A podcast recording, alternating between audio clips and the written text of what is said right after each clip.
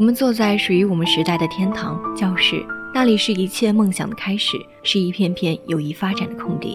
它具有得天独厚的基础，它拥有我们年轻的各种复杂交替的经历，它让我们明白，我们都很年轻，我们都在奋斗。这个世界有很多的人，有很多的事，有很多的感动，有很多的苦。你已经踏上了一条征程，你需要去远方，你需要去实现你的梦想，你需要去寻找。你要去寻找属于这个世界的好人，生活过得有风有雨，有甜有苦有辣，你开始会感受到磨砺和艰辛。越来越多的人在人群里淹没，越来越多的事在你身边困扰。现实没有存在着像古老童话似的寓言故事，你在岁月里崩塌，可你依旧远离沧桑很远，因为你懂得生命更需要像天空一样宽广，大地一样的辽阔，让世尘的尘埃不断覆盖，又不断的擦亮你。远方的路程才是人生的真谛，生命厚重的体验是人类最古老、最年轻的共鸣，也是沉淀最深的底蕴。我曾剪下一段自己的青春，用来奋不顾身地朝着一个目标狂奔，那勇敢的模样，任何时候想起来都觉得漂亮，像夏日里热烈的太阳，像原野里自由的风。我永远深信，有些东西，冬日里带走了，春天还会还给你。回忆留不住岁月，凝眸留不住时光。于是我们淡然微笑，释放。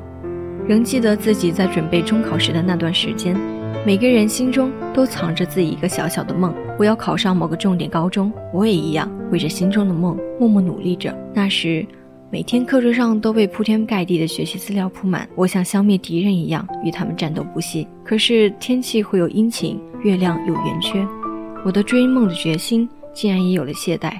突然有一天，我在发下来的作业里发现了一张纸条，是感到累了吗？我知道，现在你的压力很大，甚至没有时间去痛快地呼吸新鲜的空气，是吗？没事的，孩子，放宽心，累了就放空一下，要学会调整自己的状态，加油，你一定可以的。班主任，一张小小的纸条，短短几句暖心的话，给了我很大的安慰。于是我意识到。自己不应该再这样下去了，我还要追梦，还要回到以往的奋斗中去。青春除了追梦，还有感恩。我的家庭条件并不是很好，父母都是体力劳动者，挣的钱刚够日常所需，但是父母还是尽他们所能，把好的东西都给我。有时候爸爸会问我，觉得他们给不了我们别的同事那样好的生活，觉得是不是很难过？其实我一点儿都没有觉得自己和他们有什么区别。他们虽然给不了我太多的物质生活，但是他们给了我这个世界上最浓最深的爱，那是我们家庭的精神支柱。我深知生活的不易和对父母的感恩，同时我也变得更加坚韧去面对生活。我也更加深知努力学习才是对他们辛劳的最好慰藉。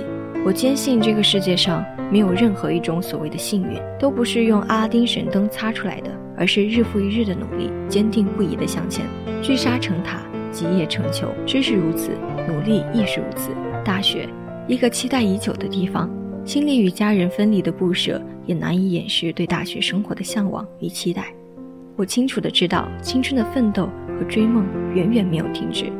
在大学里，我没有懈怠学业，每个清晨都伴我晨读，每盏夜灯都见证我的身影。我的努力换回了优异的成绩，每次这些都成了爸爸和别人的谈资。